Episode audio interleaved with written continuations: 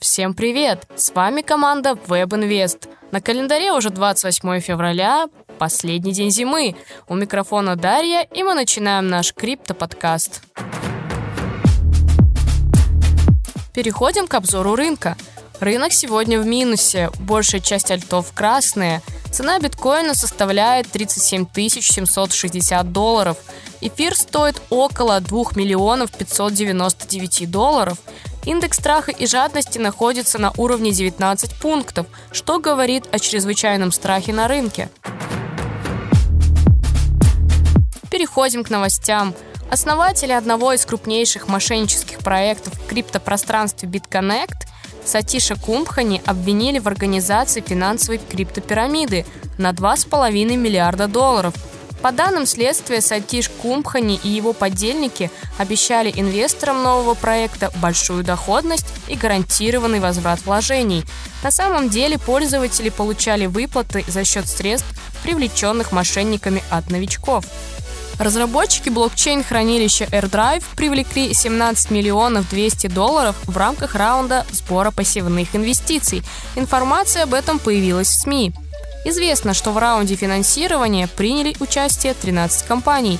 Invest Ground AirDrive возглавили AirViv Team, Blockchain Capital и Sina Global Capital.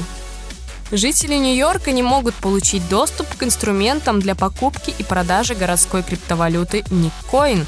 Граждане штата могут создавать монеты в процессе майнинга – при этом у жителей Нью-Йорка нет возможности продавать криптовалюту потому, что ни у одной торговой платформы с поддержкой Nitcoin нет лицензии BitLicense.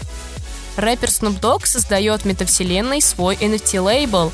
Не так давно он выпустил с помощью Gala Games свой новый LP, предложив 25 тысяч тайников NFT, которые позволили фанатам получить из 17 треков пластинки – они стоили 5000 долларов соответственно. Он уже заработал более 50 миллионов долларов, заработает еще 75 миллионов долларов после полной продажи. В связи с выпуском альбома Snoop также купил легендарный хип-хоп лейбл Death Row, с которого началась его карьера в начале 90-х, а затем объявил, что хочет превратить его в первый крупный NFT лейбл. Новая фишинговая атака на NFT Marketplace OpenSea – Клиенты получают письма от хакеров с предложениями помощи по миграции на новый смарт-контракт, оформленные как официальная рассылка.